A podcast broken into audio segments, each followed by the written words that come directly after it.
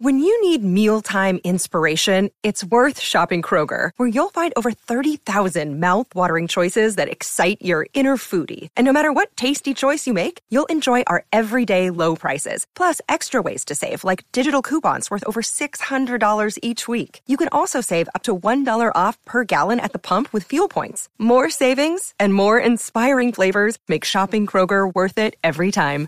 Kroger, fresh for everyone. Fuel restrictions apply.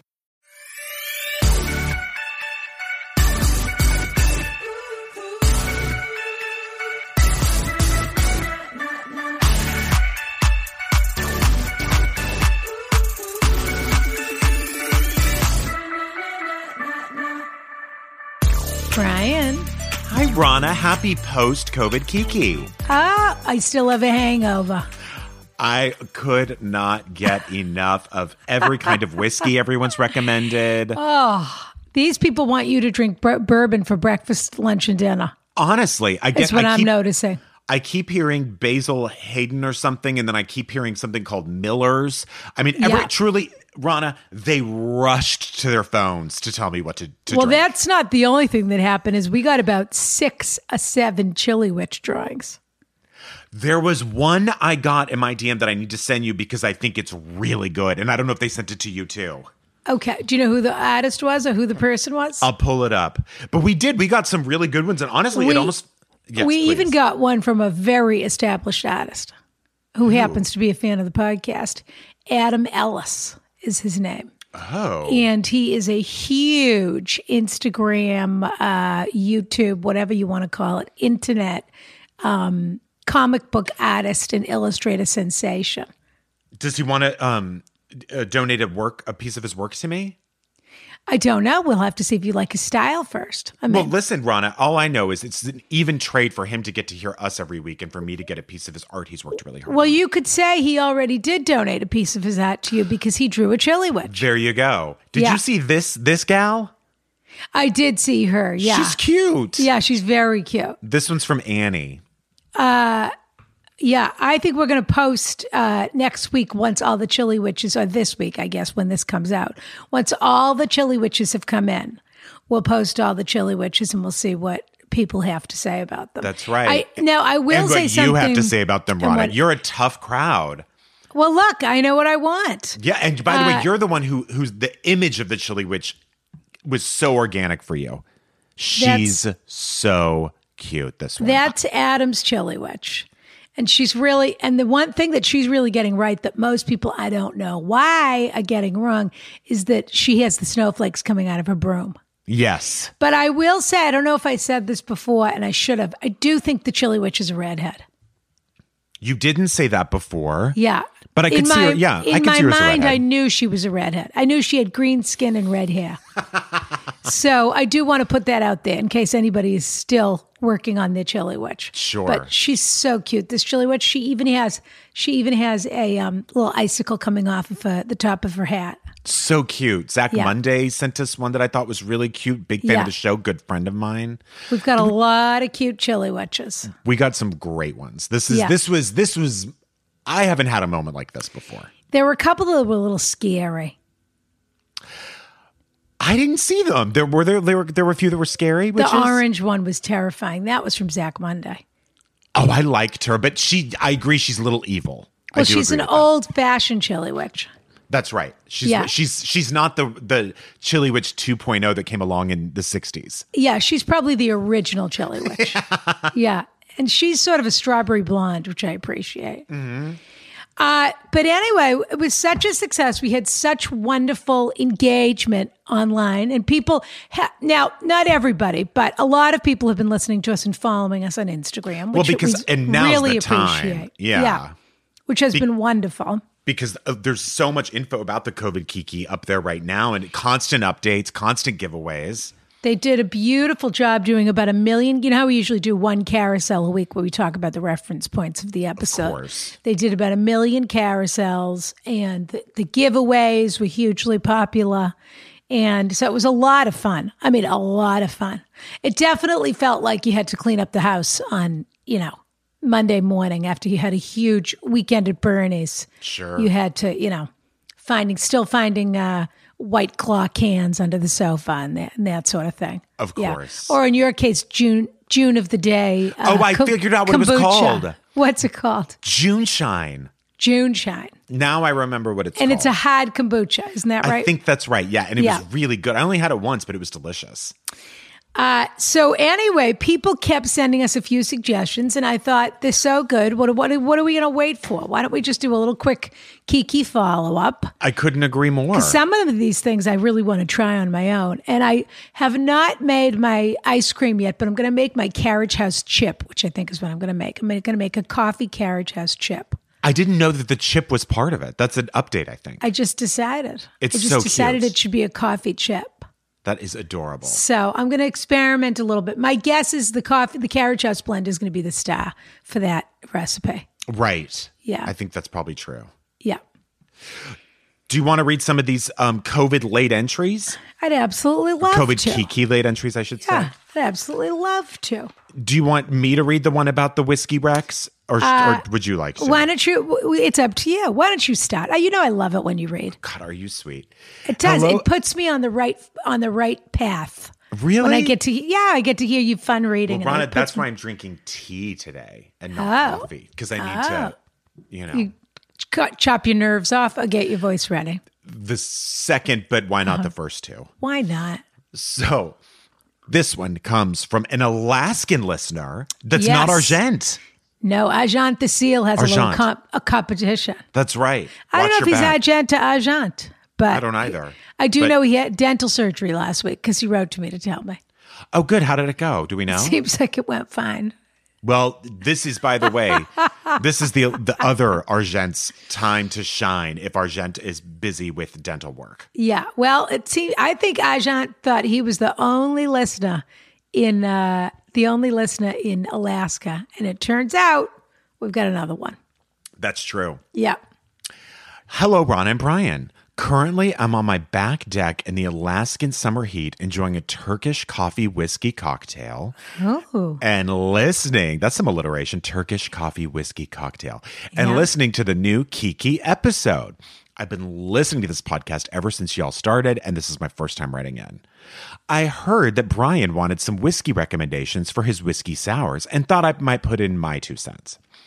As previously as previously stated, the Basil Hayden's is a wonderful option. But I really think the limited edition Basil Hayden's Caribbean Reserve Rye would be mm. perfect. It's a little on the sweeter side, but I think it would pair well with it since Brian already reduces the amount of simple in his cocktail. By the way, this guy we know is a booze aficionado because he said he just called it simple, not Yeah. simple syrup. This guy knows what he's talking about. Completely. I don't think Argent's going to like him a bit. No. Argent is furiously typing us right now. Yeah. Yep. Yeah. Also, an infusion might be a great idea. He's just, you know what he's done? He's he's released whatever he caught from his deep sea fishing pole and run to his phone. also, He ran right out of his ice hut, his ice fishing hut, and straight back to his internet. exactly. Yeah. Also, an infusion might be a great idea too. Something like a Dickel rye. A Dickel rye. Excuse me? What did he call me? he called a Dickel Rye. Something like a Dickel rye infused with some blood orange rind or vanilla might be a delicious and easy accompaniment. I can never say that word. Accompaniment. Accompaniment? There we go. Accompaniment, yeah. a compliment. As for gin, I since I, don't know, like the idea of vanilla. I'm just going to say that. I don't either. I don't I mind the orange rind. like- that sounds great. I don't like vanilla in a drink. I don't either. I, don't like either. vanilla in a coffee, of course, Yeah. and in a, and in a million other ways. Of course. but I don't really like vanilla invading my um, brown alcohols. I know what you mean. It's the same to me as a vanilla candle. Don't need it, don't want it. Uh, unless it's, of course, a coffee vanilla candle. Sure. Are you making candles now, Ron? Coming soon. no, I'm, ju-. I'm just kidding. I'm just kidding. As for gin, since I know Rana likes her gin, I just got a wonderful new Do I? Yeah. Well, you did talk about it last week because I of- love a Negrana. Yeah, it's true. Yes. Yeah. Yes. Uh, I just got a wonderful new Hendrick's bottle that would be just fabulous in a Negrana. It's Okay. the new Hendrick's Orbium and is one of the most odd yet delicious gins I've ever tasted. It has quinine in it, so it brings that nice Ah. bitterness that might accompany the Campari flavor very well. That makes sense. G and T. Yeah.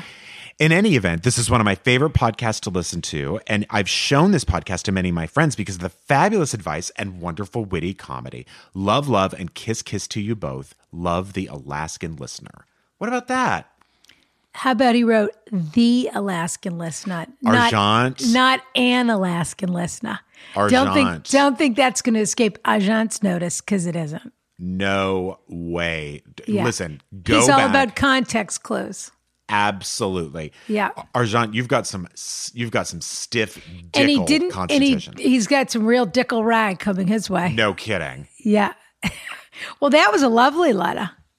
Uh, and I love lovely. the idea. I'm going to look into that Hendrick's Orbium because I don't know about it. And that sounds, it does sound like it's up my alley. I would like a follow up from each of the Alaskans saying which part of the state they dominate. Well, the other that's I'd love to know that too geographically because Right. they're like polar bears. One of them could be 2,000 miles from the other one and everything's Exactly. fine. Yeah. They're not in the same territory. so That's true. fine. It's a Yeah. gigantic state. Yeah. I will tell you, I did send coffee, Ask Ron a coffee, to the uh, postman in Alaska at Agent's post office because he said they were complaining that they had to give up the coffee when he ordered it because they loved the smell of it so badly. So I sent it to the postmaster. there. Rana. Attention the whole staff and said, I hope you're having, you're making it okay through quarantine. But I have not heard anything from them. So, And so how does that work? It's a collect payment?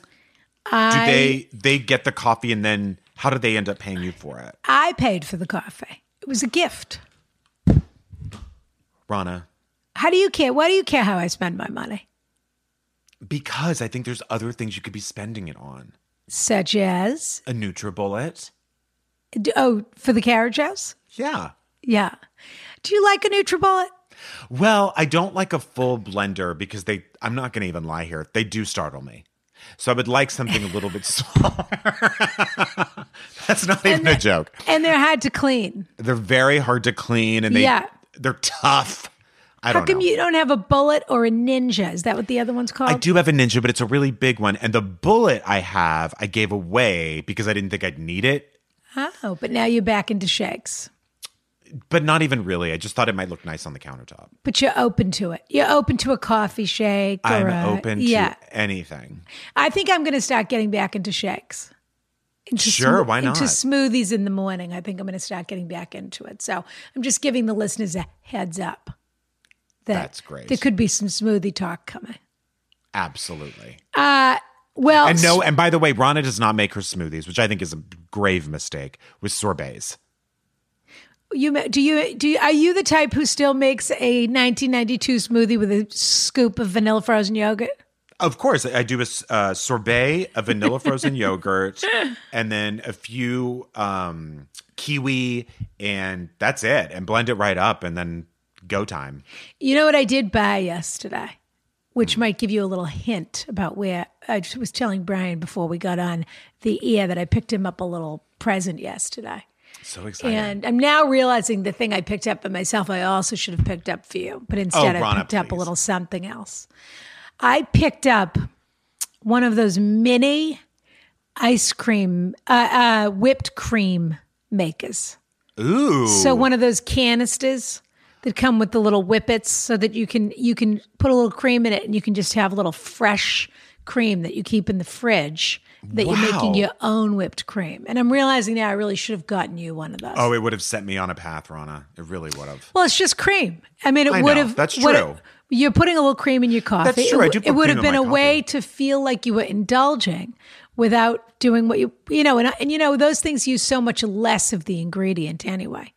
That's That's, really the secret to a ready whip or To a a whip, whatever. right. Is that it's almost nothing. Yeah. When they when they add the air to it. When you're having an old fashioned whipped cream, when somebody takes a big dollop and puts it right on there, how Very do they do it? How do they do it? How do How they? do they make those dollops look so perfect? I'll never understand. I- I'll never forget when your fancy Whip. chef friend, Barbara, Oh she, yes. She at the it, we were in your backyard. Dinner dinner was called for five thirty. It was served at eleven forty five. And by the way, at the end, she goes, Would you mind whipping the cream? And I go, No, of course not. I'm happy to help. And so I was like, Oh, I wonder where. I think I asked you where your like mixer or hand blender or whatever was. Yeah. And she goes, Oh, no, no, no. Can you just do it by hand? Don't use a blender or don't use a. Yeah, as though you as though you were a chef that worked in a kitchen. And I did it for about 10 seconds and then looked at her assistant and I was like, Do you mind doing this? Because I knew I couldn't do it And didn't want to. and definitely didn't want to. Yeah. Even So though anyway. that dinner was one of the best I've ever had. I'm excited. Well, yeah, 14 sticks of butter Yeah. and, fif- and 15 truffles later, and there you go. Don't the artichokes take, taste like steamers? That's what she said. Uh, now, speaking of Turkish coffee whiskey cocktails, Padme, Oh, yeah. and I will say this: I do think there's a s that we there was a slight dig in the letter from Alaska because what's he making a Turkish whiskey co- coffee whiskey cocktail when he could be making a carriage house coffee whiskey? I've cocktail? never read the all the digs at Yeah. us and at Yeah. Argent. I've never Yeah. read such a passive. It was an email. aggressive letter. It, was really an aggressive was letter. Inappropriate. So Gukjan Demakazik, ever Our heard of him? Ever heard of him? You mean Gojo? Yes. Gojo. Gojo. Gojo uh, sent us about uh, uh, 48 things for the COVID Kiki that he wanted so us to know that he was up to. And then there was a Pat 2 letter that he couldn't believe. He smashed himself on the forehead and had a eureka. He couldn't believe he forgot to mention these other two things. He's the best. So here's a couple of things that he forgot to mention. One is something called Amass hand sanitizer.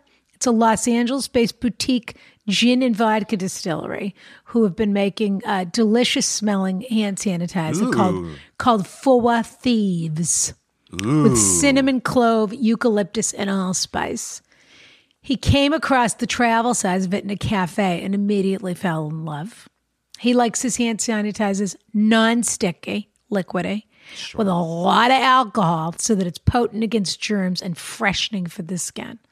And Amass met all of his criteria. This was, Wow. this was interesting. He said it almost feels like what would the res- what the result would be if Aesop produced Turkish colonia, which is I don't know if you about this, but when you go to Turkey, it's a distilled, most commonly lemon scented, refreshing substance we offer to our guests at home or at work.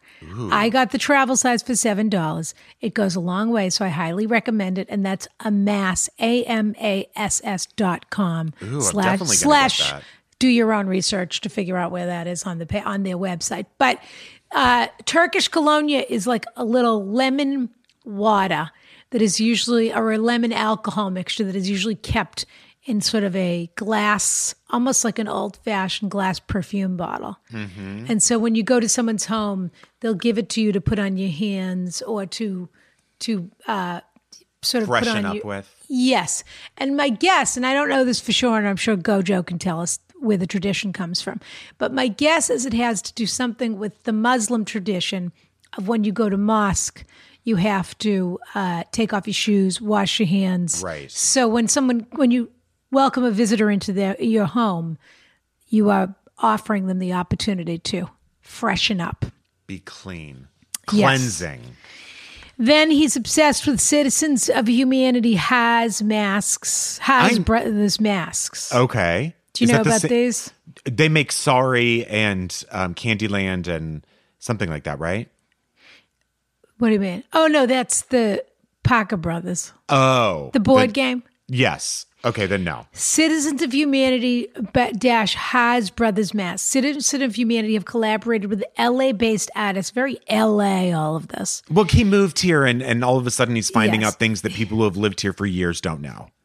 Yeah, well, he that's exactly who he is. That is who who he is. Yeah. I wish I had more of that. LA based artists Nikolai and Simon Haas for the most fun and comfortable fabric masks I have seen.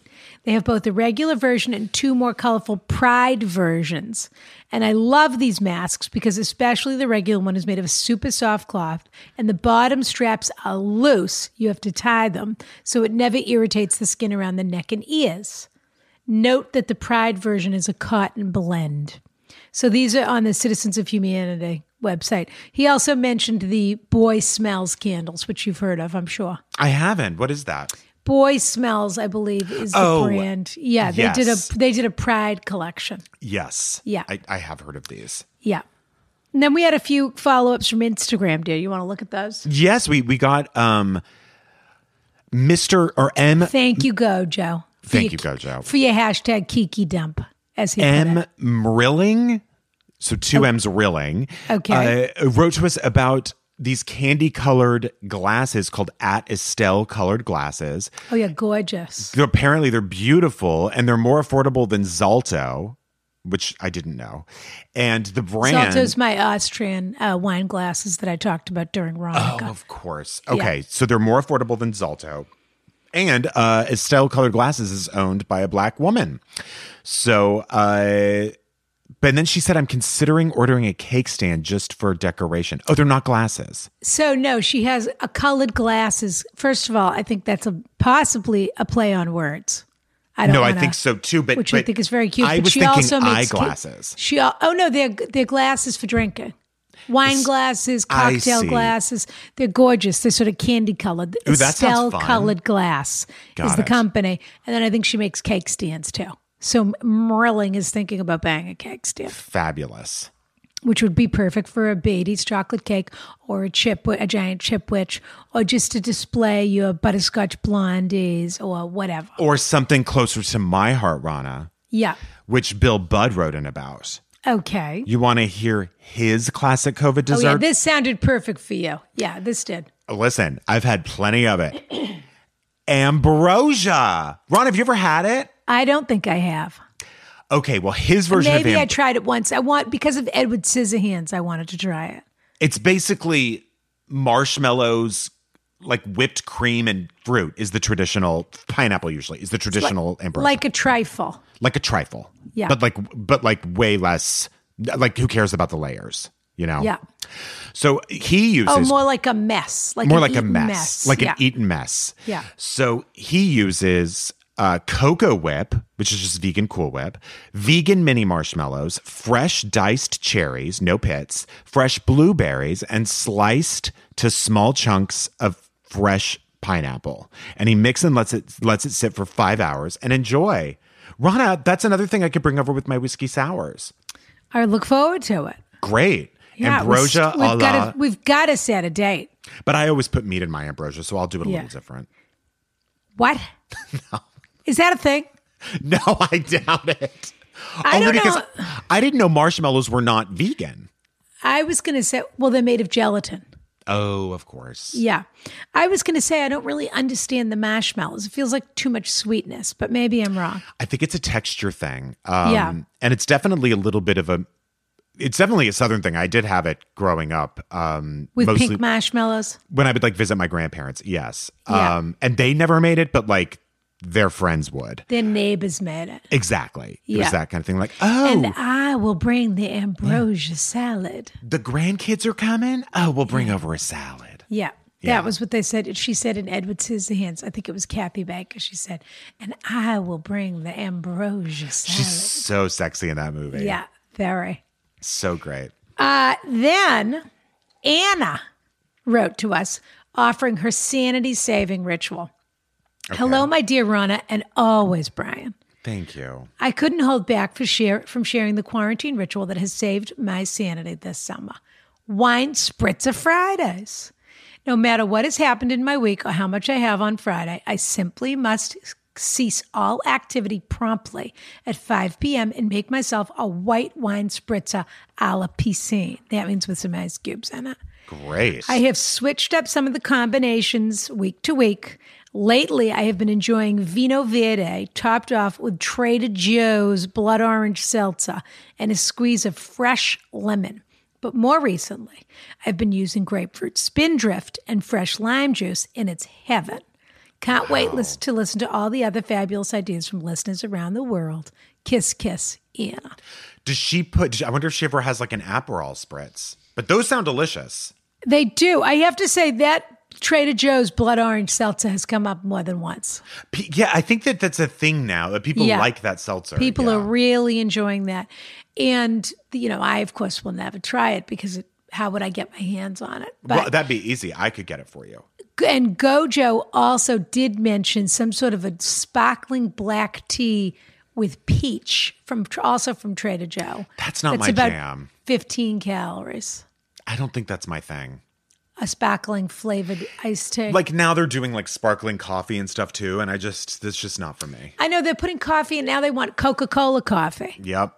right? Yes. In Uh, everything. everything. It's going in everything. To me, you got to go back to the basics on coffee. Get your own beans, grind them, fresh, roasted, and shipped the same day.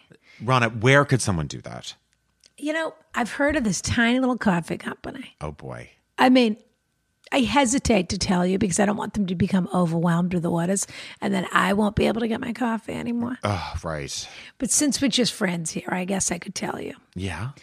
It's called askronacoffee.com. I won't say a word, I promise. Shh. and they do two blends actually, and each one is better than the next, but they just serve different purposes. Sure. One of them is a carriage house blend, Ugh. bright blonde, chocolatey. I mean, this is an everyday coffee that elevates every day. Yeah. And then the other one, you hmm. walk into the room and it demands that you take notice of it. Why? It is a scented coffee, not a flavored coffee. Yeah, I was gonna say, there is a difference. Rana. It's just a gorgeous cup of coffee. Absolutely beautiful. And then on its way out the door, it decided to give itself one more spray of vanilla perfume. And so now when it walks through the door, you think, who's that? It's a head turner. Whoa. Yeah, shades of vanilla. AskRanaCoffee.com if you want to know what we're talking about. Now, we have a fabulous guest today. Ah, so funny. So This is- smart. He's one of my favorite people to hang out with. He's great. He's like a young Burt Reynolds. To He is. He is sort of like a, he's by the way, he is like one of those people who you think is just fun and then you're like, "Oh no, he's got all the smarts too." He's like such a smart all. guy. He's got the it all. complete package. yeah. Uh, people love him. Uh, we but we should get to him because we should spend some time with him. And people are really, I mean, he's a real. If you know who this guy is, you love this guy. Oh, there's one more thing I have to say Yes. before we get on to him. We had one more recommendation come in from the COVID Kiki, Oh. which was a Kiki pick, otherwise known as something people were either reading or watching, etc. Okay. And speaking of reading, by the way, we'll be doing Andre Leon Talley's Chiffon Trenches in the, The Carriage chiffon House. clenchies. Um, and that'll be on Patreon. We'll do Patreon. We'll discuss it on the 28th of the month. But Paul F. Tompkins Adore. and Janie Haddad. Adore. Haddad. Uh, well, listening to the episode. Now, first of all, if you don't know who they are, you're crazy. But they happen to be not only fabulous guests that were on this podcast, but hosts of their own fabulous podcast together called Stay F. Homekins. Which Have they been doing. released a line of Homekins yet? Of those They, little I haven't seen the Homekins dolls come. I think they're coming Christmas 2021. Oh, okay. Good, good. But the Homekins, uh, their show comes out every Friday. Uh, and it is honestly, it's so entertaining and it's such a wild ride Yeah. because even though they've been married forever, th- I think they're so constantly surprising each other. I think they are. I think they Yeah. do. They they're constantly making each other laugh and raise their eyebrows and all those things. yeah. It's, so it's really fun to be sort of the third person sitting in that seat when you're listening to them. Yes. And it's wherever you get your podcasts. But they texted us and said, We're watching The Bureau, Yes. which is a French spy show. Yes. So I immediately started watching The Bureau. what's the verdict? I'm about five episodes in. You must like it. and I'm really enjoying it. But the funny thing is, I can't tell if the show is incredibly well plotted and keeping me on my toes because I don't really know what's going to happen next. I can't tell if it's because of the way the show is put together or whether it's that I truly can't, I don't understand French people or their motivations in this world. You never is know. so French, this show. The way everything, everybody is so passive aggressive and abusive to one another, Sure. but also Passionate. on the same team and passionate and dishonest. Nobody trusts anybody. I mean, but somehow they just make it, it's a beautiful mess and they all just make it work. Listen, Liberty. Liberty. Liberté, égalité, fraternité. Exactly. That's where those freedom was invented, right? well, those there. were on that was on Jordan's bar mitzvah theme. oh, when we did he the Les Mis, he did the pad, the petit fours that said "Liberté, Égalité, Fraternité," and then he had a big banner which he came through like Jean Valjean. It was terrific. What do you Really mean? terrific. He like busted was through a banner Of course, terrific. as Jean Valjean. Yeah, and then he did a costume change to Javert later in the night. I mean, it was fabulous. Wow. Yeah, that And seems. all of the caterers were wearing like rags. oh, I and they know about have a one. sort of they have a sort of uh, we could, probably couldn't do something like that in this day and age. You got to wait another wait another ten years. Okay. Uh, or you probably could have done it two years ago, but now that Trump's on his way out, fingers crossed, you can't do it anymore. But it was so cute. They have makeup they can put on their feet to make them look dirty, and they were all wearing those nightcaps and carrying candles. oh, yeah. Wow. For that the must have candle lighting, they made a whole candle lighting. It was a. I don't want to say it was like Beauty and the Beast because that really undersells how elegant it was. Right. But I want people to get a, a sense of the costumes. It sounds very, very specific. It wasn't cheap. It Yeah, I wasn't bet- cheap. I bet not. Yeah. I bet It was not. gorgeous. They did a gorgeous job. It sounds. I mean, it definitely sounds like something I've never seen. A night to remember. right.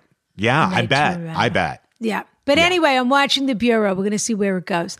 But uh, yeah, I can't. I honestly can't tell if the show is really well put together and they're playing a long game and things keep you know sl- slipping out or what, or if it's just that I absolutely don't understand French people and how they operate.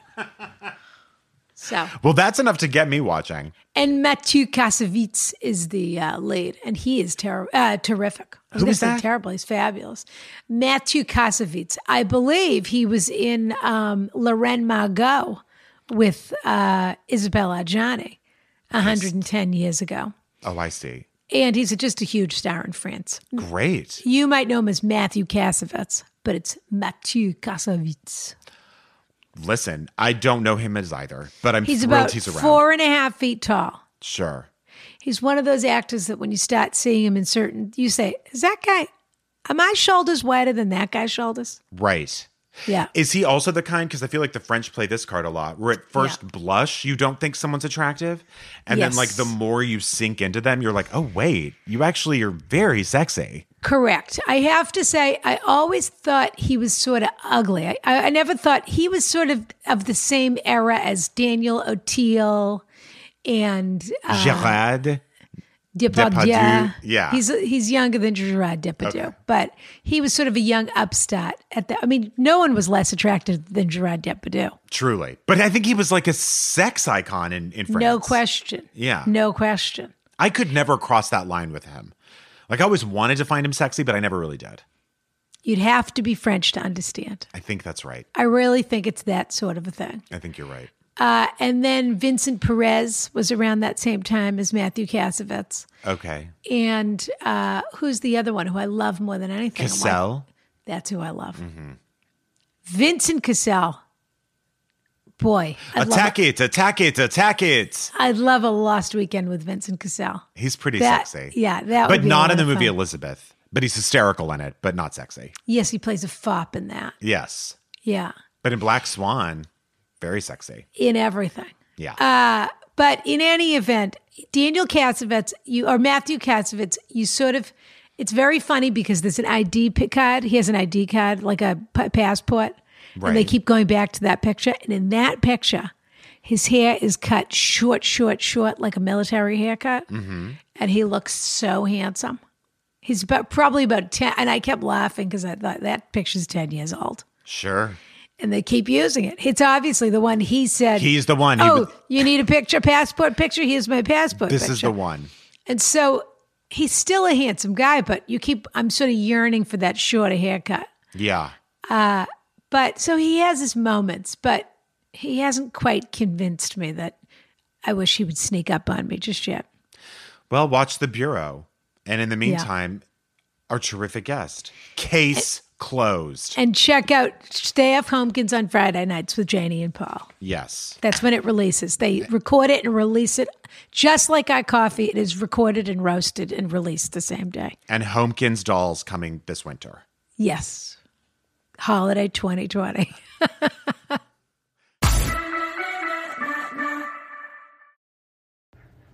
Attention Carriage House members, Rana here to tell you all about Anchor.fm. Anchor is the fabulous app that we use to create our podcast. And let me tell you something you can use it to create a podcast of your own. It's totally free. They have these terrific creation tools that allow you to record and edit your podcast right from your phone or computer, if you're that sort of person. I have a staff, excuse me. And now you can even add any song from Spotify directly to your episodes, which is pretty fabulous. The possibilities are totally endless. So download the free Anchor app now or go to anchor.fm to get started today. Kiss, kiss. Rana here. We promised it to you on the Kiki, and it's waiting for you in your feed now. A special bonus episode where I read you a lovely bedtime story right from my home in Marblehead, Massachusetts. It's Rana Reads The Giving Tree. Wait for the twist, excuse me. Hope you love it. A little something to calm you all to bed. Kiss, kiss. Love, Rana. Brian. Rana, hang on a minute. This I is, don't know how we got our hands on this guy. I'm already laughing. I'm already He's supposed to be shooting Cannonball Run during this, where, where he's playing during COVID. He's supposed to be shooting a, co- a Cannonball Run movie, Right. Where he plays Burt Reynolds and Dom DeLuise. He plays both parts. Isn't that incredible? Oh, right. You said Yeah. before this that he that you think he's a young Burt I've, Reynolds. s- I've said it all. I say it, and I say it all the time.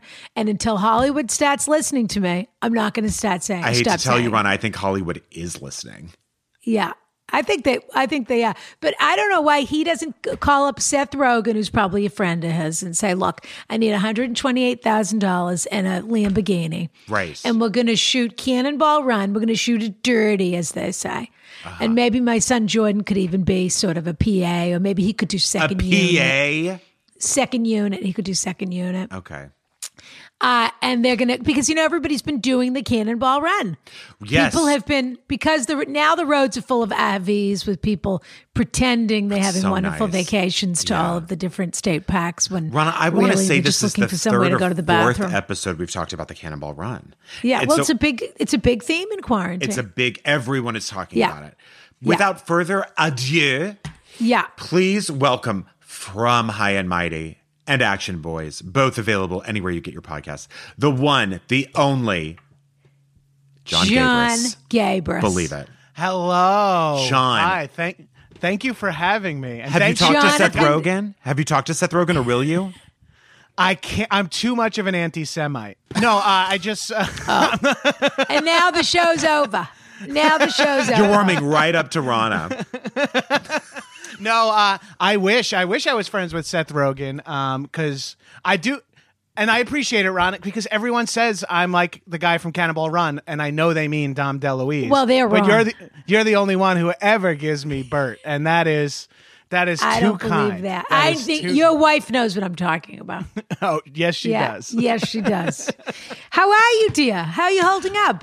I, I'm doing great. I think uh, I don't mean to brag. I understand a lot of people are in terrible situations, but I've been I'm built for quarantine. I'm a stoner video game player whose entire living is made off talking into a microphone, which is pandemic proof. So I'm on, and because I can't party out at bars and eat late, I've like lost weight. I feel awful. My life is better. I- John, I'm right there with you. I actually feel like I am thriving in this, which is a horrible thing to say, but it just it just is. I have so much time for like self reflection, and my wife is working full time. So like she's just in the other room constantly working, and I'm kind of like a, back to my latchkey kid childhood where I'm like I have one thing a day that I have to do, and I sort of just can't bother my wife. So otherwise, I'm just like quiet tiptoeing around my house, being like I'm gonna go for a walk again. Yep. Like I'm just I feel terrible. I feel terrible. I miss you people. I miss performing all that, but.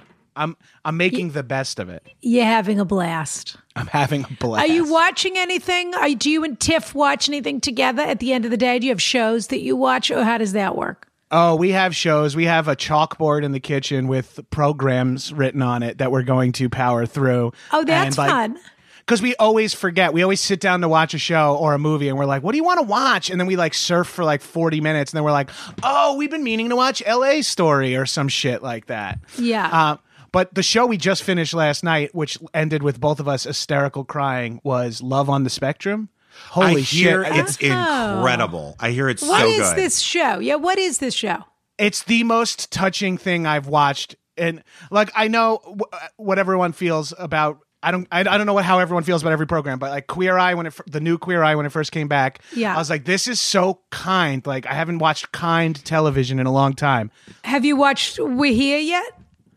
What's what was We're that? Here? We're Here. What- Have you watched that?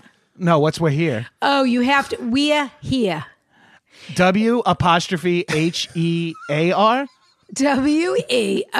Here we go. We've got a wise guy in the house. I love it. We got a fox in the hen house. It's Brian. Are you saying W E- we're here? It's W E A H H E A H. I got it. Correct. We're here. We're here. If you think Queer Eye is touching and sincere, wait till you see We're Here.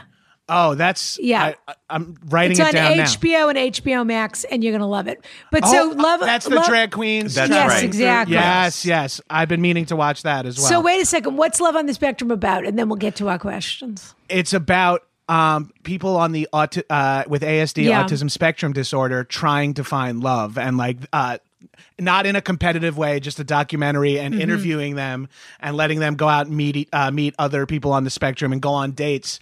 And it's just absolutely touching. And I don't if I'm a if I'm stereotyping spectrum here by it's by accident, but there's a lot of frankness. There's not a lot of sarcasm or flowery language, and it's like Refreshing. weirdly it's refreshing to watch people just be earnest where they're like i do not think i would like to go on another date with you Yeah. uh, I, I, I enjoy you as a friend, but I do not feel the spark that I am looking for. Just people frankly saying that to each other. I'm getting goosebumps thinking about it because it's just, it's wild to just see that on display and they're- and everyone is so sweet and they're so and people looking for love but not looking for fame is so unheard of on reality television so Sure. it's such a delight to just watch people looking for love but not to also get the honeymoon package with the cocktail waitress turned Yeah. bachelorette or whatever Fabulous. I'm going to check that out. and I've been hearing wonderful things about it.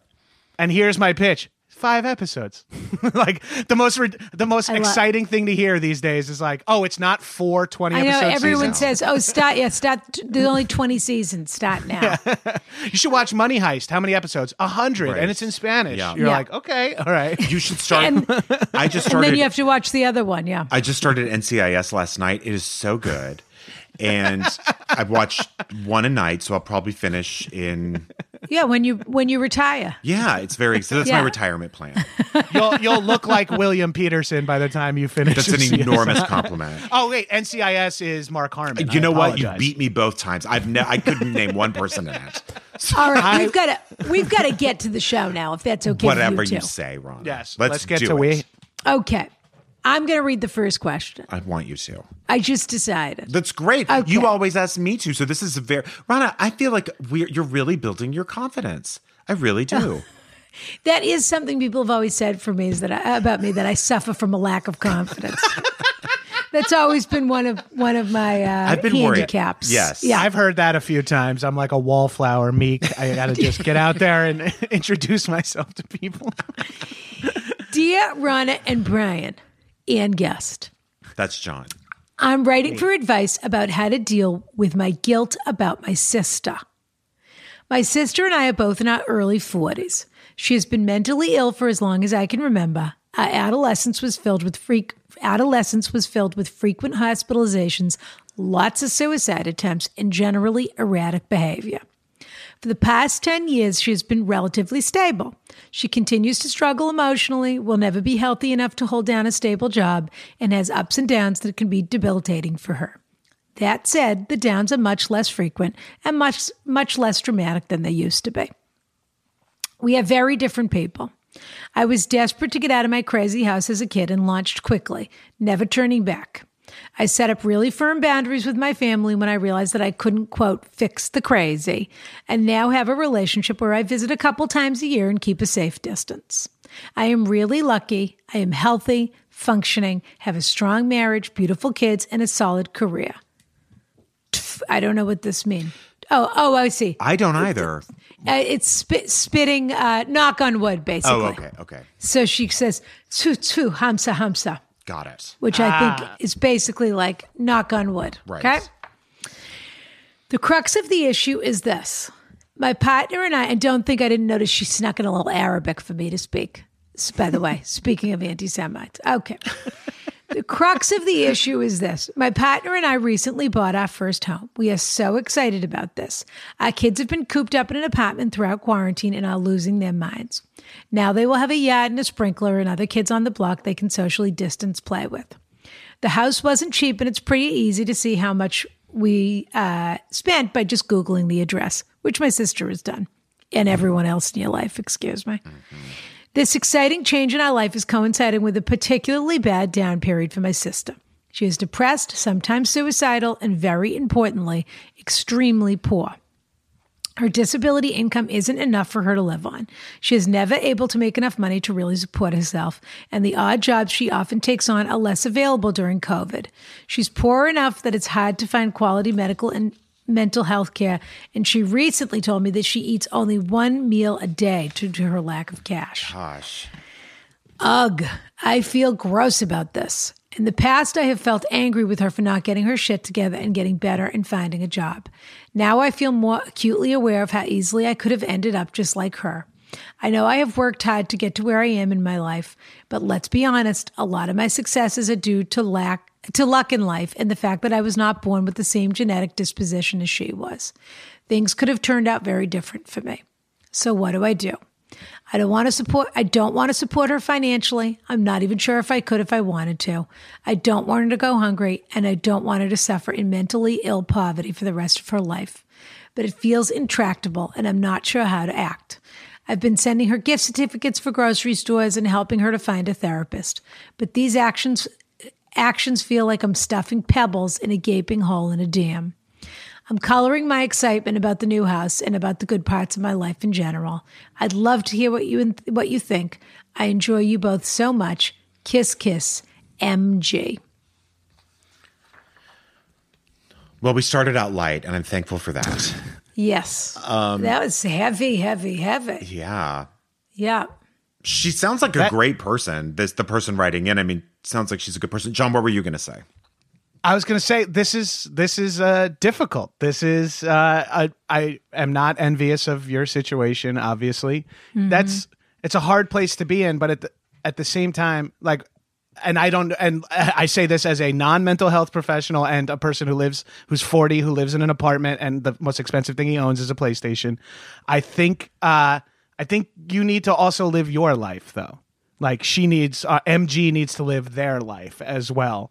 Be- be- and I know you're going to struggle with the guilt of having a sister who's uh, uh, in a much more unfortunate situation than you, but do what you can to help. But like you do need to own a home. You do like want to continue your life too, and you have to live your life for yourself and your fa- your immediate family, your uh, your partner and children, if that's what you have, as much as you need to take care of your sister, like you, it's it's a push and pull. That's life. You know that uh, I can relate to wanting to get out of the house and being distant. Uh, I did that part already, but not for any as dire reasons. But it's that guilt will. That's inevitable. Like right. Like I think so. I, th- I think that that like there's no sign you're a good person. there's no It's like empathetic. going Yeah, clear with this. Like there just isn't Right. because if um if you're all in on your sister, that means you're not all in on your own family. Yes. And I think I think you really sound like a kind and generous person. I, I weirdly do have experience with this. I don't personally, but my parents do with siblings. And it is tough and it is rough. And I think uh, my mom was the guardian of my aunt for a very long time. Um, but you can't, you just can't give up your life for someone like that. I think that you're on the right track, making them more comfortable. And I don't think it's just pebbles in a dam to give your sister gift certificates and, and that sort of Yes. thing. I think it's, I mean, it sounds like you're really helping her life out and her survival out, even. And that's dramatic, but truly. Um, so I actually think that's that seems actually like a great solution, and that you're doing it already. That you help in ways that make you comfortable, and that make her comfortable, really. But I I don't really see how you could go much further into this. And like John said, I think you will always have heartache over this, but you also have to take care of yourself. Yeah, I think you both are dead on on this. I mean, I think this is the thing, especially the last thing you just said. This is a lifelong situation and a lifelong feeling. It's never going, even when she's having, going through a, a good phase where she's a little bit happier and things seem more stable, the bad phase is always coming. And the fear is always of that thing, that threat is always going to be present in your life. That it's not, it's never gonna, it's wonderful when she has good days and it feels nice to be together as a family. But this is an unstable person. And this is her lot in life. This is how it's going to be. So, all of these little things that you're doing to help her feel better uh, or to help how shall I say, contribute to the structure of her life are incredibly important because these are the little things, honestly, from the situation that you're describing, that are the difference between someone having a place to live and someone to call and becoming homeless. Because there are so many people uh, so many of our homeless people who are mentally ill and just don't have any support system in their lives or they or they reject that support system and and that's just the way that they're able to do it doesn't mean we should stop trying to help them but Brian is right in that if you don't keep an eye on the sort of percentages of where you're spending your putting your attention you have a young family you're allowed to be happy your your happiness doesn't have to always be in relief of her of her situation. You're allowed to be thrilled to have a new house. I do worry that that may be sad and, and worried me a little bit. And I'm curious what you two think about the idea because it's something that I have done in the past and tr- you try not to do, which is sort of diminishing when good things are happening for you. You don't have to, you don't have to brag in someone's face, but you should feel like you can enjoy life's victories when they happen. And that person should care enough about you to be happy for you also. And often that's not the reality of mental illness or whatever, personality disorders or jerks, whatever you want to say. But I don't think you should sell out this time in your family's life. It sounds like nice things are happening for you with the new house and the kids in a new neighborhood and that you really should try to find a way to feel comfortable with being happy about that. Yeah, I think in like a super heightened universe, you're you're thinking you're walking past walking down Rodeo Drive holding Burberry right, bags. Right. Walking yeah. past your own sister who's like asking for change and you're like turning your nose up at like I feel like that's what you're worried you're coming across as as purchasing yeah. a, a house that's more like that a house that's maybe uh, got a big price tag on it or whatever. But at the same time, you're buying a house. You're living in your house. You're helping your you're help you're still helping your family. I I think what Rana said is like the most important thing is like uh you can't bank down your happiness because you feel bad for other people. Like and also, you, you there will be yes, please. Sorry, no, no, no. no I was just gonna say, and also there will be, and again, this I know just from my own family. There will be plenty of time for if things get really bad that she can move in with you. Why rush that? Do you know what I mean? Why even? Right. That's something that sort of happened with us after we all left the house she sort of distanced herself in that way of just like I'm taking care of you from afar. I'm not footing the bill for any from eh, for everything either, but I'm taking care of you from afar. There is plenty of time to go all in on this, and now is not. And those time. boundaries, she's and not those there. boundaries are really important, and they're also really important to her important to her independence. Yes. And because what worst case, you end up doing all this stuff for your sister. Your family resents you for it, and you resent your sister for it. You know, like and you, it, it and just you is, really just have to keep in mind so many of these wounds are so old. They come from that feeling of either living in the same house together or sharing a bedroom or I mean, I'm sure MG could tell us 48 stories about being in high school when she was asked to a dance and the sister had a breakdown that night and she didn't get to go or, you know, they were in a restaurant and they had to leave, or any, all of these myriad little disappointments that happen in your life when there's somebody mentally ill and unstable. And that's why she wanted to leave the house as fast as she could because she didn't want to live in that kind of a house. Yeah, you have to feel safe. And so these boundaries are so important. But the other thing is, you have to remember identity wise, you are now. You are a mother and you are someone who is running a household with your partner. And that is your family. Your sister is also your family, but this, your primary focus is your new family. And those are the people you really owe it to. Because otherwise, what's going to happen is it's going to affect your marriage. It's going to affect how the kind of home that your kids grow up in. It's going to affect how they feel about, you know, you don't want them to grow up in a house that they want to get out of the second they can get out of too. And totally. And if the by the way, if the pebbles are keeping the dam from exploding, just keep putting them in. But Truly. it sounds like she's very, it sounds like she's most you can hope very thoughtful about it. That she's trying to find a therapist, that she's sending her grocery gift cards, all that sort of thing. But you can also only help people as much as they'll allow you to. And then right. there is your guilt that you have to deal with about. It's really sort of survi- almost like survivor's guilt.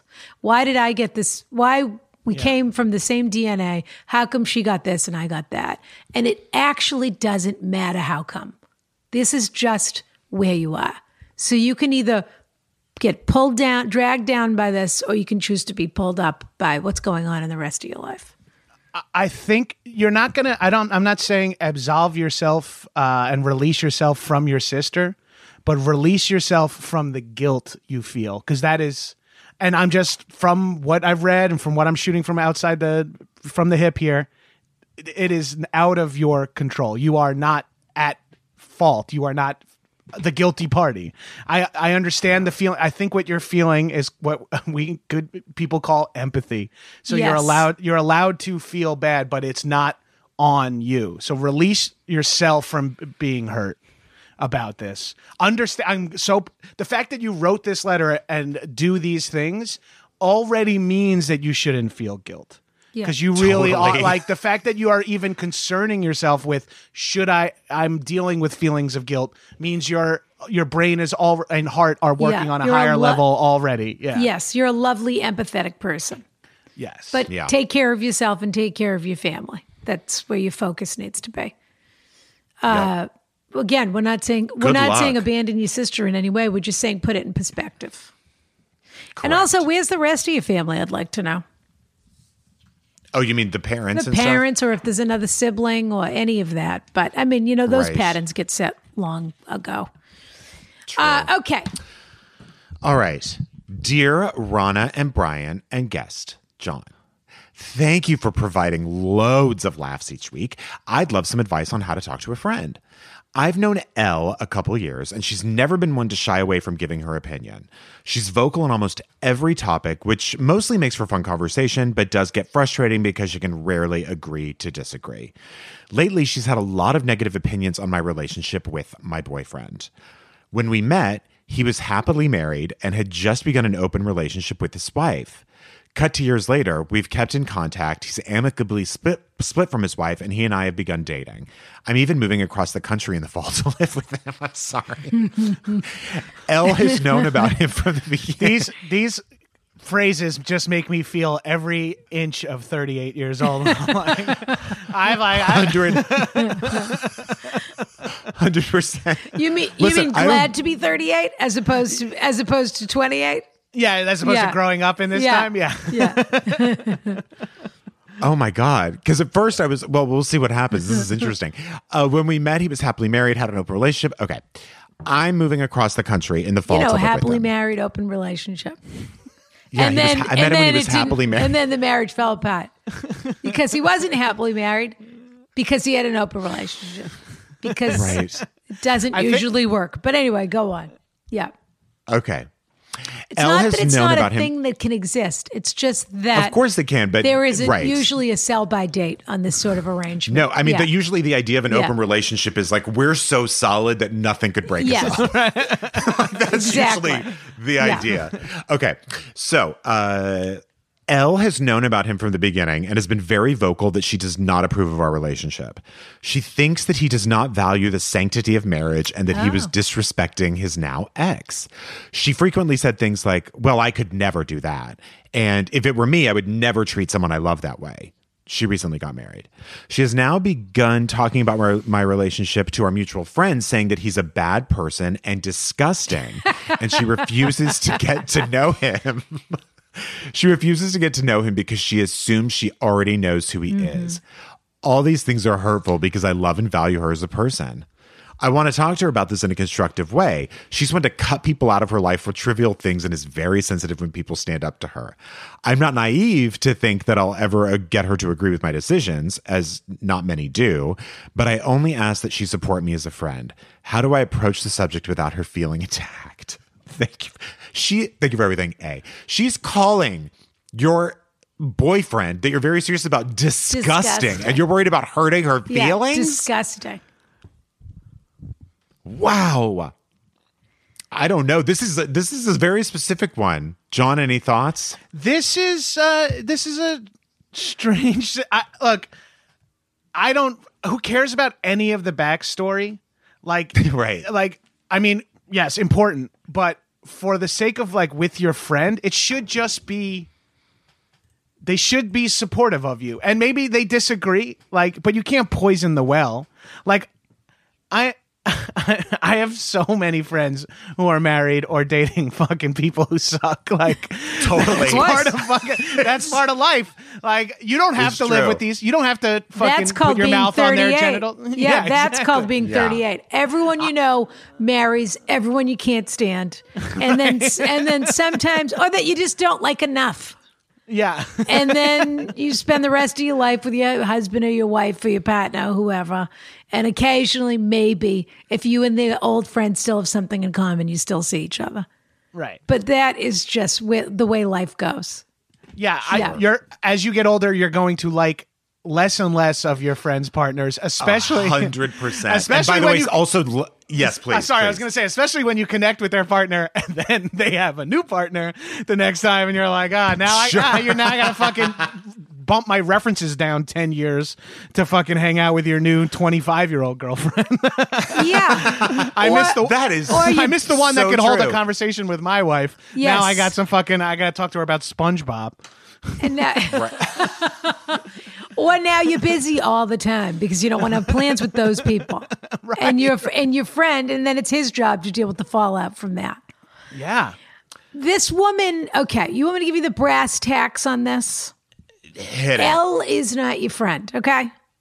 No you think you're friends right now because these people are like the age of bridesmaids. And I don't mean the movie bridesmaids, I just mean people that are bridesmaids. These kind of squabbles are like bridesmaid squabbles.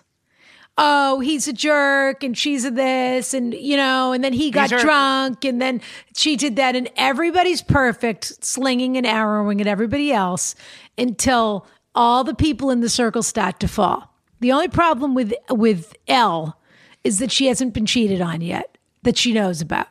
But she probably thinks she's going to Yes. be because this is not about you. This is about her and someone having an open relationship. I mean, this is like a crazy reaction to this, and I think she sees it coming. I don't or or has a sense. I don't think it's a crazy reaction at all. I think it's an immature reaction. I think. Well, I, guess, think but she to call him an- disgusting. She has an I. Well, first of all, she said that it's against the sanctity of marriage, so maybe she's religious. Oh, that, you're right. We are also dealing with that. She has ideas. she has ideas about what a marriage is supposed to be. And she also just got married. And everything this guy stands for, and by extension, her friend for giving this guy a second shot at life to be in another serious relationship and maybe get married a second time, is a threat to Elle's idea of what That's life exactly is. I exactly that this is about her. Yeah, I think Rana, you hit it on the head when you said bridesmaids age. I this reeks of twenty two to twenty seven year old pr- Yes. drama. Like this reeks because like you're by the time you're in an aged person by the time you're in your 40s and 50s you're going to be with a lot of people who are on their second relationships. You're going to know a lot of people who have had full-blown affairs and then that mistress is now their wife. Like Yeah. and vice versa. Like that's just love is crazy you know what i mean? Like you're going to you, this person l is like you're saying grasping onto what her idea of a marriage is but it also reeks of like hey you should be so happy for your friend if someone if someone is a mistress or in an open relationship they sleep together and then they eventually end up together isn't that the beauty of like love like It isn't is- I it's Yeah, always if how this the story ends. yeah Yes. And if this person isn't, look, I mean, I guess the big indicators would be that he's abusive, which it doesn't sound, no one is mentioning something like that. Right. Or he's on a path to major self destruction with drugs or something like that. That's not the case. Otherwise, if your friend is happy, like, what really can you say? Well, there's also another side to this, okay. which is I'm not sure this guy is a catch. And, uh, and I'm also sure that's why A's writing us a letter. Yeah i because think she's she's also 22 to 27 and she's saying is she right or am i right because And she's moving across the country. and i'm mature and i accept people i'm very accepting of people and people make mistakes and you know he thought their marriage was perfect and they agreed to have an open marriage and then his wife fell in love with you know then his wife like you know damaged him in some way you right. know, the whatever phrase happily married probably came from him.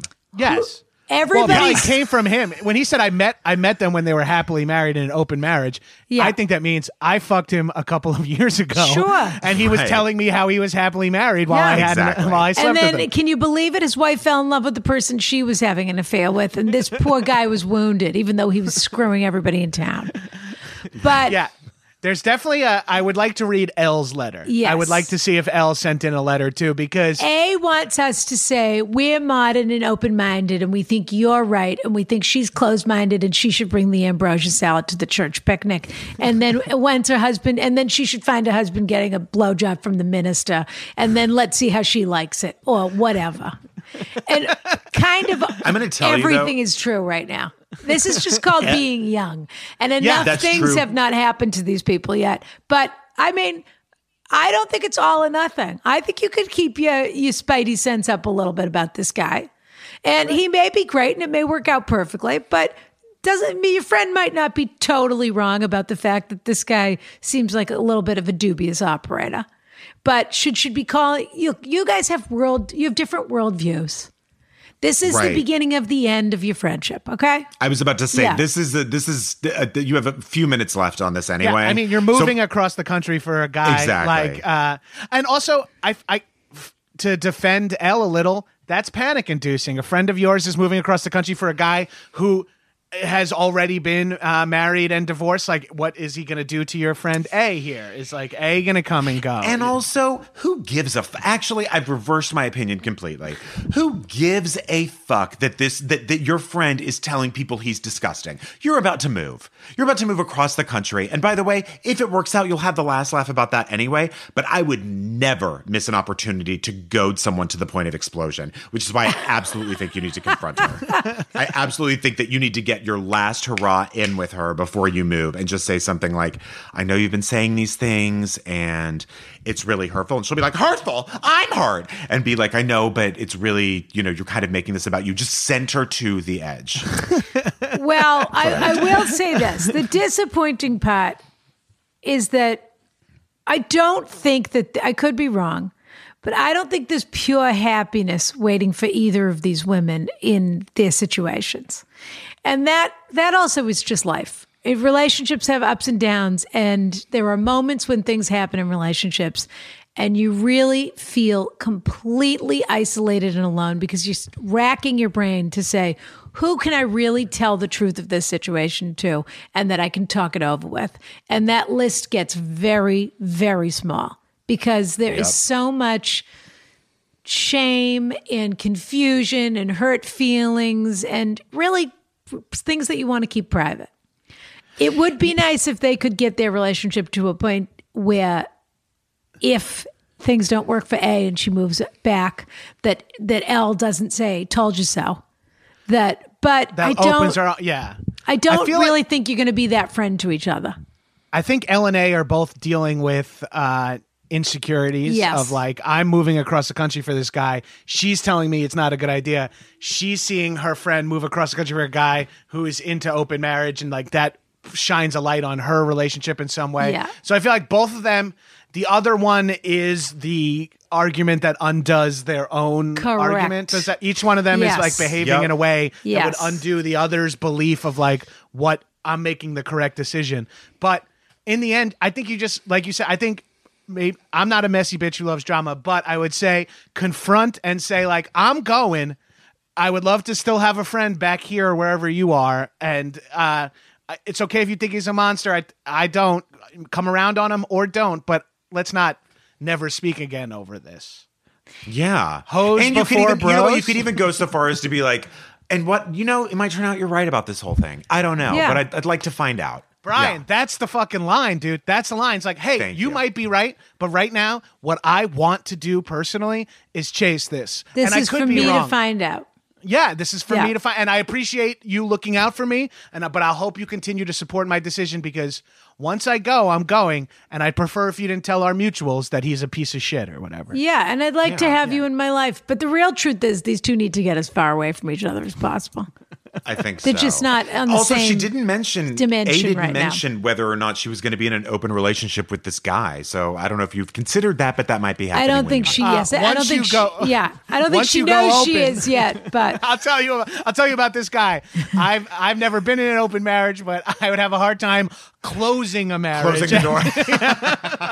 like opening a marriage sounds scary and terrifying, but closing a marriage, if I've already got the door open, I'm like, yo, fuck it. We can put a screen door up if you want, but that's about it. yeah, totally. okay. We're gonna do one more quick question, and then Okay. we're and then we're gonna wrap it up. Hopefully, this one's super heavy. Hello, Lovelace. After a breakup from a 15 year relationship, I took my cats and moved about 20 minutes away from my prior residence. Now that's a log line. I, lo- I'd love I love prior residence. Me too. where I lived. The former owner of my new home is a cat lover and is married to a retired veterinarian. The former owner of my new home. Okay. I think she picked my offer because our cats looked identical. The offer to buy the house. As she talked, uh, as she walked me around the property, she warned me about the neighbor cat Tigger. Tigger is, a notori- is notorious in the neighborhood for causing drama and killing wildlife. He also harassed her cat so badly that it changed one of her cat's behavior. She's she and I still text. She's lovely and unfortunate. I love she called the, the said that the cat was causing drama. It ca- changed. It completely changed one of her cat's behavior. that's a- it that a cat traumatized her cat, Brian. That's a cat's cat. That's a cat owner's description of a, what happened to a cat. Is what that is. Fast forward, I've been living here for over a year, and my lovely new partner Matt moved in during quarantine. He absolutely loves my cats, and they love him. Since moving, Tigger, Tigger regularly comes by to kill songbirds, shit by my house, kill rabbits, harass my boys through the windows. Oh, and he has sprayed my back door at least five times. Ew. Now this he is trouble. Now my dumb Hugo boy may have a peanut brain. Now my dumb Hugo boy, these cat people are crazy. He just wants me to understand we're talking about the cat now. Now my dumb Hugo boy may have a peanut brain, but he's very protective of us. Recently he has been peeing in places he isn't supposed to as a response to Tigger. I'm at my wit's end. Okay. So he thinks the cat's macking his territory to let Tigger know that it's his. And I think he has a nervous pussy for a cat. That's what I think. Okay. I know I'm not the only homeowner that hates That's my this my cat. gyno said. I, I think you might have a nervous pussy. A nervous pussy. For a cat. I know I'm not the only homeowner that hates this cat. The former owner told me she confronted Tigger's owner multiple times, but he refuses to do anything about it. A week ago, I snapped and asked the city to come and find and detain this asshole cat. They said I'd have to live, have to live trap it and bring it in. But here's the problem. Tigger's owner is an elderly man living alone, and I'm sure the cat is a big part of his life. But it's making mine hell. Am I doing the Midwestern thing by not confronting his this homeowner personally, or am I right in assuming he'll do nothing to keep his cat indoors? Ideally, I want this cat physically removed from the neighborhood. Please, please, please let me know what you think I should do. Best, Joe and Matt and Dudley and Hugo. Attached are some photos of my sweet baby angels. Oh, and you don't have to forward those to me at all. All good. I think Brian said when he changed his argument in the last one to who cares? like this would be this is where I'd be coming in hot with the let the old man live. I'm with you. I- yeah. Like I get if it. you were renting, I would say move. yeah, I if mean if- if because you're, exactly. If you're renting, I'd say move. And since you're owning, I'll say wait it out. Yeah. Yeah, wait it out uh, and let the let this old man pass in peace. Like let him live with Tigger uh, for as long as he can, and just the cat's not fucking up your cats. It sounds like they're, he's killing songbirds and pissing. Where he sounds like what he's doing is extreme cat behavior. I just want you to is know. extra. I mean, truly. As a cat lady, I just want you to know what you're complaining about Tigger doing is what cats would do if they didn't have to be called hu- peanut brained Hugo boy. Like if they were remo- if they were allowed out of the house, this is what peanut brained little Hugo boy would do too. So let Completely. uh, uh, let let Tigger live. I'm so should I say Tigger with a soft R? I feel like I'm touching on something. It is a it is a word that is Well, it's from Winnie the Pooh. It's from Winnie Yes. the Pooh. it is from Winnie the Pooh. Here's the thing there's a whole lot of inherited drama in this letter.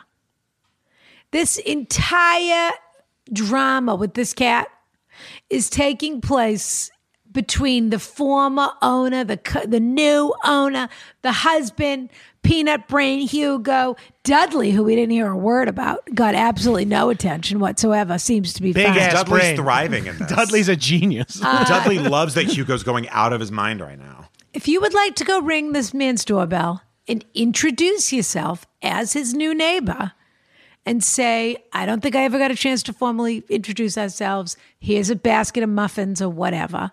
Uh, I just wanted to ask Is there any way that you can keep the cat in during the day? Guess what the answer to that question is? Absolutely not. No, Because that cat is basically feral. Yeah. Okay? He's And an outside cat. That's like a thing. I'm sure it's even more of a thing. That's uh, the deal. outside of cities. Yeah. That's the situation. And some people move somewhere and their neighbors have wind chimes, and other people's move places and their neighbors have cats that assault other cats and whatever. Uh, Dudley, oh, not Dudley, Hugo peeing places in your house needs to be addressed. But I'm not sure that we can entirely blame that on Tigger. To be Is there a with you. thing, and maybe this is abusive? I don't know because I don't want it to be. Yeah. Is there a thing where you could just live trap the cat and then put it back on that guy's property a few times to maybe the cat gets the hint, don't come there? I don't. No. I don't really think this cat gives a shit.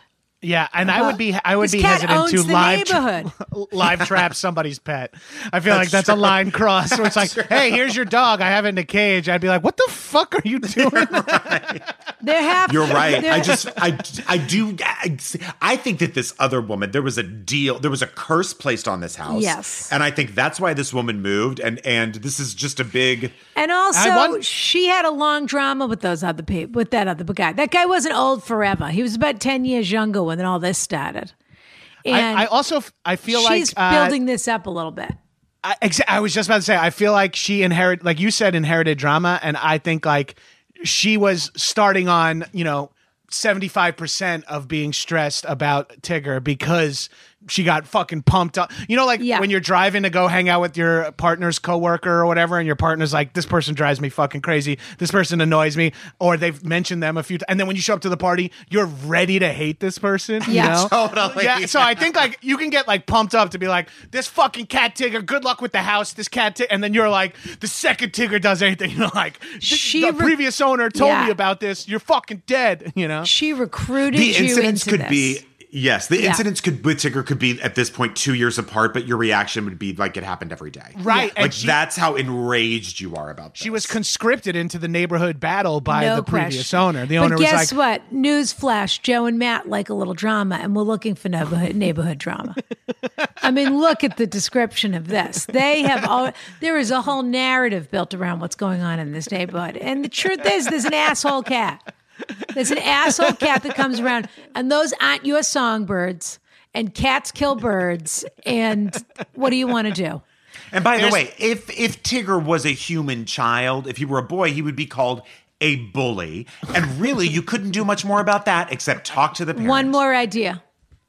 You could get some coyote urine or something like that, and you could put it along the perimeter of your property. You'd have to do a little digging online and find out what is the smell that cats don't like. But well, you can so, go to ask askrana.com backslash coyote urine. Promo Yeah. code Rana gets you 20% off your first delivery of a Ziploc bag full of That's coyote correct. urine. Absolutely true. Brian's going to urinate in a bag, and you can throw it on Tigger. He's But- living off a coyote diet to simulate it as much as possible. He's are gonna eat ab- absolutely scents that cats will not pass, and you need to find out what those are, and you need to set a perimeter. Right. Yeah. Like Passover, but coyote. No, but that works for deer, for instance. If you're getting a lot of deer coming into your yard, you put coyote urine on take the like a perimeter. predator. Yeah, Right. Exactly. So look Not a into bad that. idea. Okay. Now, Brian, explain to John what happens at this point in the show. All right, John, now is when we start the show. Just kidding. At this point, Now we'll start taking questions. Everyone's level sounds good. so now we we it's time for our giveaway where we give a certain prize to one of the people who wrote in Yeah. and it's whoever we think should have it. There's really no criteria, just whatever your heart is desiring for someone. Yeah. So, we have Matt and Kat. We have uh the Rana, why do I always forget these so fast? I don't know, but this week's giveaway, I'll tell you what the giveaway is. tell is. us what the giveaway is, then I'll then I'll round It's, it up. can be all kinds of things. Sometimes it's a beautiful hand soap. Sometimes it's a La Mer lip balm. Sometimes it's we gave out some Santa Maria Novella mosquito repellent. Just little things that we think help people feel a little bit better. Uh, but this week we are giving away. These are not on sale yet. This is our limited edition Kiss Kiss mug, which we have just come out with. As you can see, there's the Kiss Kiss on that side and Yep. the Kiss Kiss on that side. And so whoever wins this mug will be one of the first people in America to get their hands on this gorgeous, this gorgeous Ask Rana mug. So, John, should we give this gorgeous to Ask Rana mug to My sister's Um, nuts. my sister's nuts? Yeah. Or should we give it to Open moving- marriage. Open marriage. Yeah. Or should we give it to cat issue? Ooh, okay. I I feel like uh, the only fully sympathetic letter writer to me was the first uh, person. Yeah. Who, uh, like, I I'm no no shade to the other two, but I think uh, if anyone deserves a prize or of anything. Especially a kiss kiss mug, first of its kind. I believe we should send it to the woman who is uh, battling with the guilt she feels towards her uh, sister who suffered her sister is suffering with mental illness. I believe she deserves a mug. I'm with you. and John. everything I should think be so okay too. from then on out. Yeah, this is the missing piece of I, this crazy I want pie. you to pour yourself a cup of Ask Rana coffee every morning into your Kiss Kiss mug. And when you take a sip, I want you to just have a little moment where you remind yourself that you worked hard to get the lovely life that you have.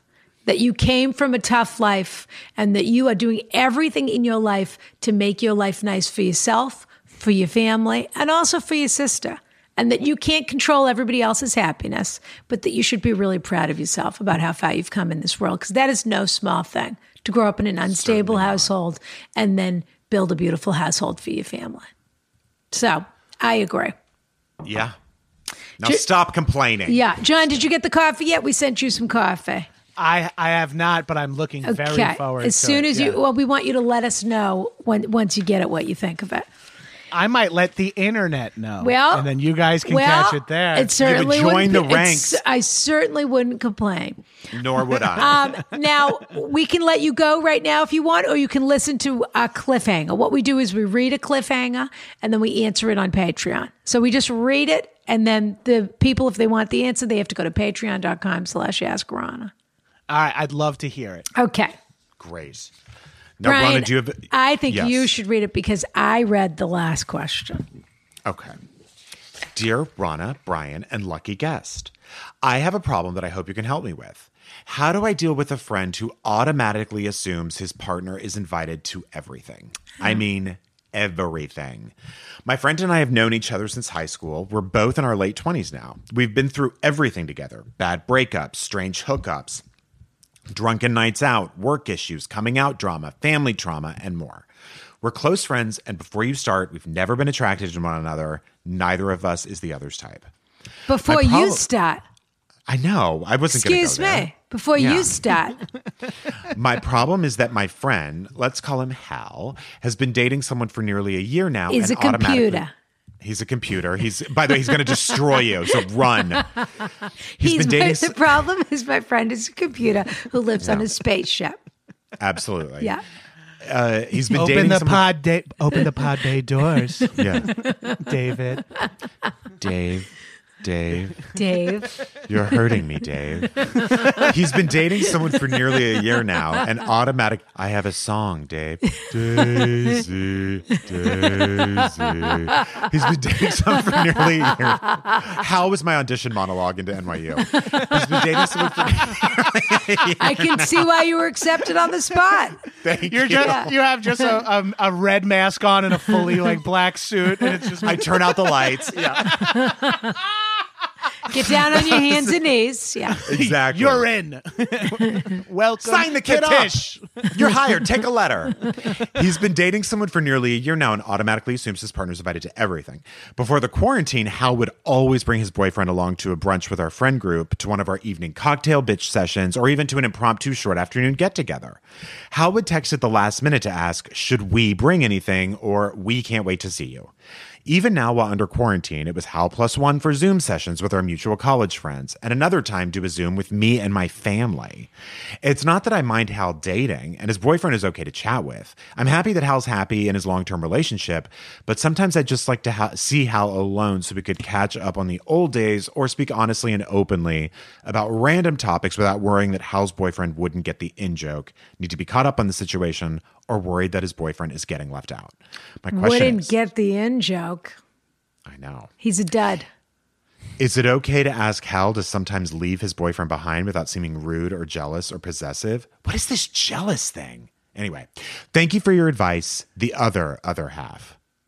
All right, Projection. here we go. No, no sneak peeks, you two. No sneak peeks. If No they want sneak the answer, they have to go to Cliff. They have to come to patreon.com slash ask Rana. Yeah. John In the meantime, high and mighty, action bros, get on Action it. boys, same shit. Whoa, shit! I'm so Cannonball. sorry.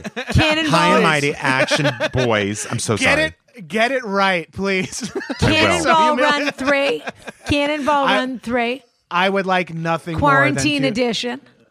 to do a fucking uh, gag reel at, at the end. Ooh, the dream come true. This true. is, Cannonball I, Beautiful. Run I three. want to Beautiful. see you in that. I want to see you in that jumpsuit.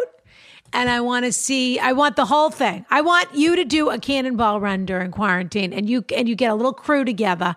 Scott Aukerman could pay for it. It'll be just like the way he shot Ferns, two Ferns. That's the Oh, scale well, of the, produ- in, in which case I wouldn't be invited. that's the scale of the production we're talking about. Sure.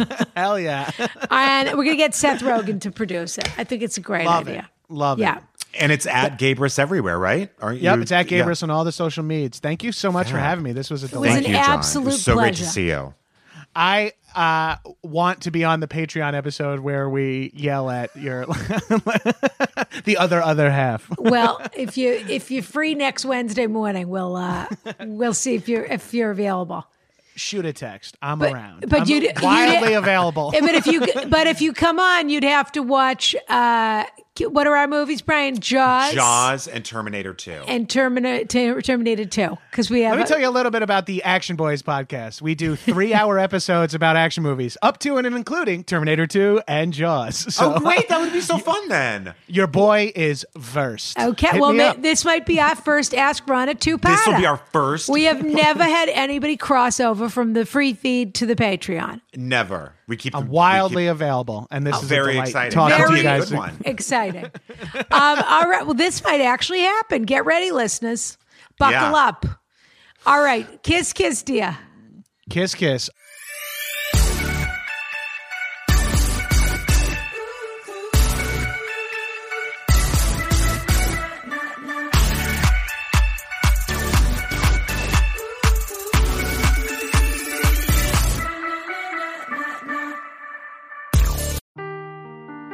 Seeking the truth never gets old. Introducing June's Journey, the free to play mobile game that will immerse you in a thrilling murder mystery.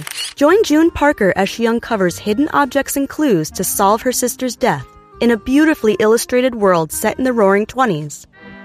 With new chapters added every week, the excitement never ends. Download June's Journey now on your Android or iOS device or play on PC through Facebook Games.